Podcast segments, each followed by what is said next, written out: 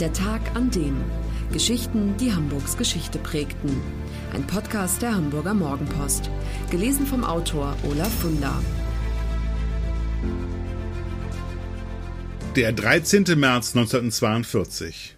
Der Tag, an dem die Nazis einen Polen aufhängten. Ohne jeden Grund.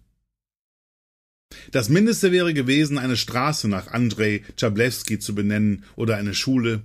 Doch das Einzige, was nun an ihn erinnert, ist eine kleine blaue Tafel an der Stelle, an der er starb. Zu wenig angesichts des abscheulichen Verbrechens, das an diesem Mann verübt wurde. Am 13. März 1942, also vor 77 Jahren, hängten die Nazis den jungen Polen auf, öffentlich an einem Baum, wegen einer Liebe, die es gar nicht gab. Im Frühjahr 1940 wird Andrzej Czablewski in seinem Heimatort Stary Raccio von deutschen Sicherheitskräften auf der Straße festgenommen. Genau wie zigtausende Polen, Russen, Franzosen und Letten soll er in Deutschland Zwangsarbeit verrichten. Czablewski wird auf das Gut Hohenbuchen in Poppenbüttel gebracht, ein großer landwirtschaftlicher Betrieb, auf dem der 29-jährige Gutsverwalter Walter Grimm das Sagen hat, ein grausamer Mann, der André und die anderen Zwangsarbeiter von morgens um vier bis abends um acht Uhr schuften lässt und sie bei jeder Gelegenheit schlägt. Im Sommer 1940 ist die 20-jährige Hildegard Lütten als Erntehelferin auf dem Gut beschäftigt. Sie hat ein kleines Kind und einen Ehemann, der an der Front kämpft. Das hält Gutsverwalter Grimm nicht davon ab, sich an die junge Frau ranzumachen.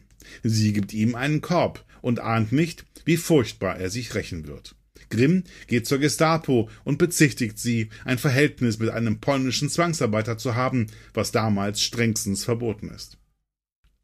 Hildegard versteht sich mit den Fremdarbeitern auf dem Hof gut. Manchmal schenkt sie ihnen Kleidung, steckt ihnen etwas Essen zu. Aber eine Liebesbeziehung hat sie zu keinem. Am 20. Juni 1940, einem sehr heißen Tag, ist Hildegard am nahegelegenen Kupferteich baden, wo auch die polnischen Zwangsarbeiter ihre Freizeit verbringen. Sie ahnt nicht, dass sie schon eine ganze Zeit lang beobachtet wird, und zwar vom örtlichen Polizeimeister Willi Schmidt. Der verfasst einen Bericht an die Gestapo.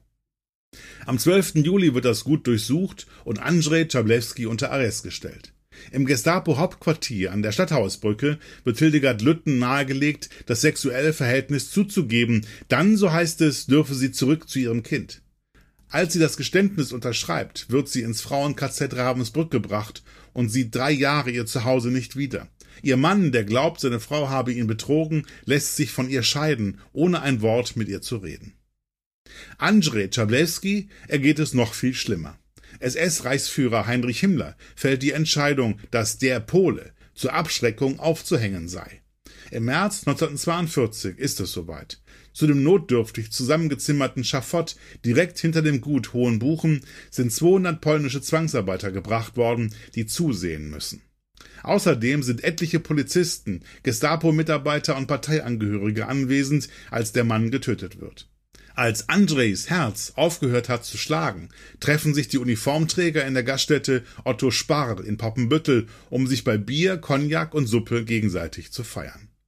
Einige der Täter, darunter auch der Gutsverwalter Grimm, werden 1946 bei den Curio-Hausprozessen von einem britischen Militärgericht zum Tode verurteilt und hingerichtet. Polizeimeister Schmidt kommt dem Henker zuvor und nimmt sich in der Zelle das Leben.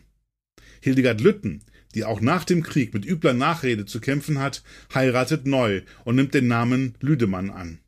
Über das Erlittene redet sie 40 Jahre lang mit kaum jemanden.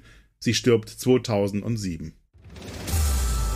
Das war der Tag an dem Geschichten, die Hamburgs Geschichte prägten. Eine neue Folge lesen Sie jeden Sonnabend in Ihrer Mopo und hören wöchentlich einen neuen Podcast. Noch mehr Historisches aus Hamburg, wie zum Beispiel das Buch zu dieser Serie oder die Magazine Unser Hamburg, finden Sie auch online in unserem Mopo-Shop unter www.mopo-shop.de. Wenn Ihnen dieser Podcast gefallen hat, dann lassen Sie gerne einen Daumen hoch oder fünf Sterne da. Wenn Sie den Podcast zum Beispiel bei iTunes oder Spotify abonnieren, dann verpassen Sie keine Ausgabe. Viel Spaß!